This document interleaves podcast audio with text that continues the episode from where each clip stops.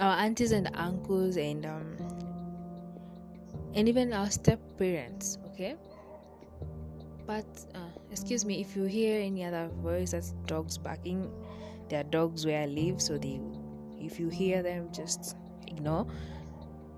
Now when all these people are our caregivers so our first relationship when we were kids were these people our caregivers.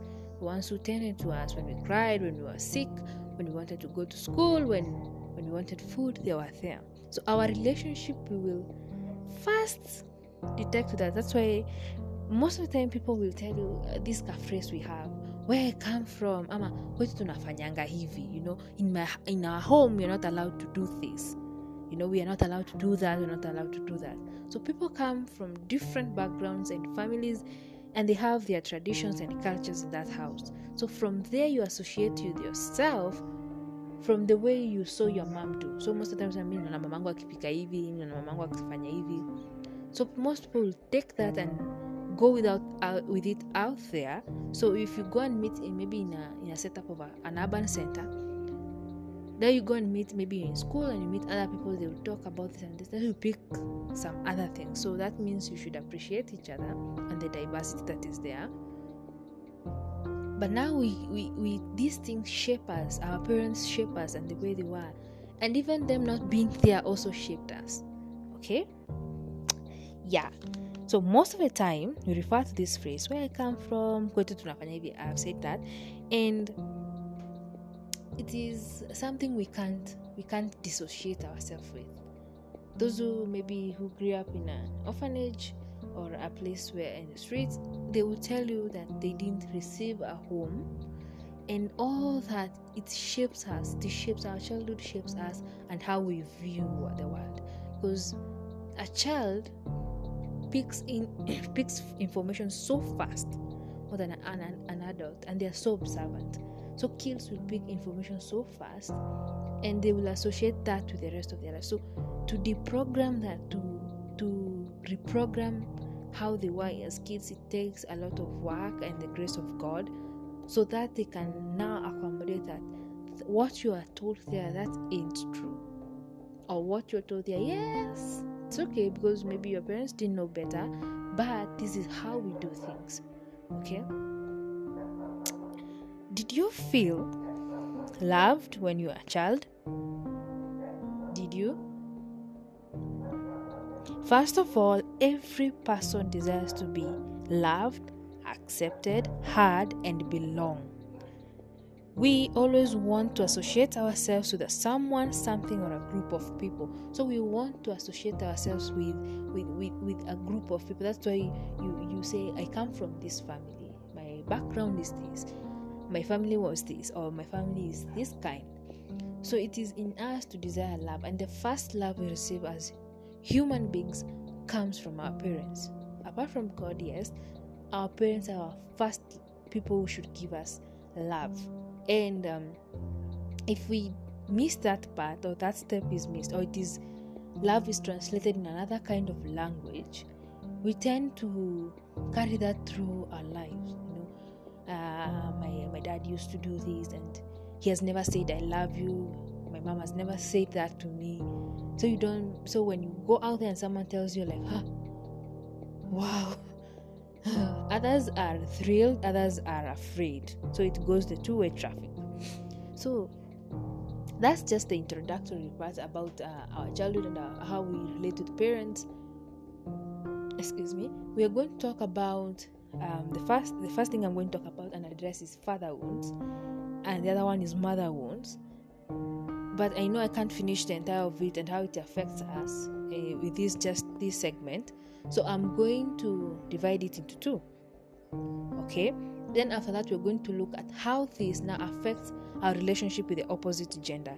If these men how they relate with women and how women relate to men. So we're going to talk about father wounds. And as much as we want to brush it off if we really went through a, a very tough childhood we will still carry through it in adult not everything goes away. You may block those memories but they will unconsciously they will still shape the way you think shape the way you respond to things. But now christ has commanded us to put on the new to to not be conformed to the patterns of this world that is romans chapter 12 but to to to put on a new mindset that is the mindset of christ that says um he paid the price he heals the wounds he heals the brokenhearted. And if you went through all that if it was traumatic for you if you felt you didn't you're not loved enough that's how you feel. And god does not put us out because our feelings okay? Let's start with father wounds. Okay this refers to father absenteeism whether emotionally or both emotionally and physically or your father um, was very very very critical negative and even abusive. This means that your father was absent either physically or emotionally. Okay? They could also be overcritical, abusive, and negative. We have all heard that uh, children who have been abused by their dads, with um, uh, violence, that is uh, uh almost uh, beating them to, to the point of being hospitalized, or sexually harassed, or their fathers abandoned them. Those that creates fatherhood, or whereby you didn't have a good relationship with your father most of the time it will shape of i'm talking about both daughters and sons. It, uh, but because we know daughters we really cling to our fathers. And to us fathers love uh, matters most but also to sons because that's where they take you know when you're told um, we i think sons picture themselves as the future dad. Now if they look at their current dad and they don't see that love or um, care they tend to dissociate themselves or they they separate and they feel like this man is not fathering me in the right way. I hope i'm right. So this makes most children retreat and have difficult, a difficult relationship especially with the opposite gender. Further wounds may develop uh, develop uh, severe things like trust issues or you're too clingy or you you want to prove yourself like you're a man enough you know? For daughters you might um, make very bad decision when it comes to dating. You're just looking for men who can father you instead of a man who will love you.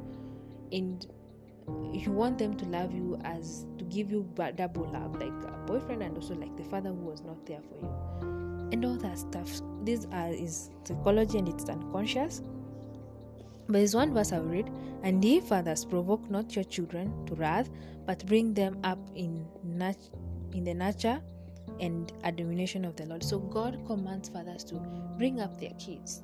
So it is wrong for any man to abandon their kid or to leave them or to ask their mothers to abort because abortion is illegal. That's murder. Okay? And it's wrong for these men to think that they can just do anything they want and um, escape the consequences, you know.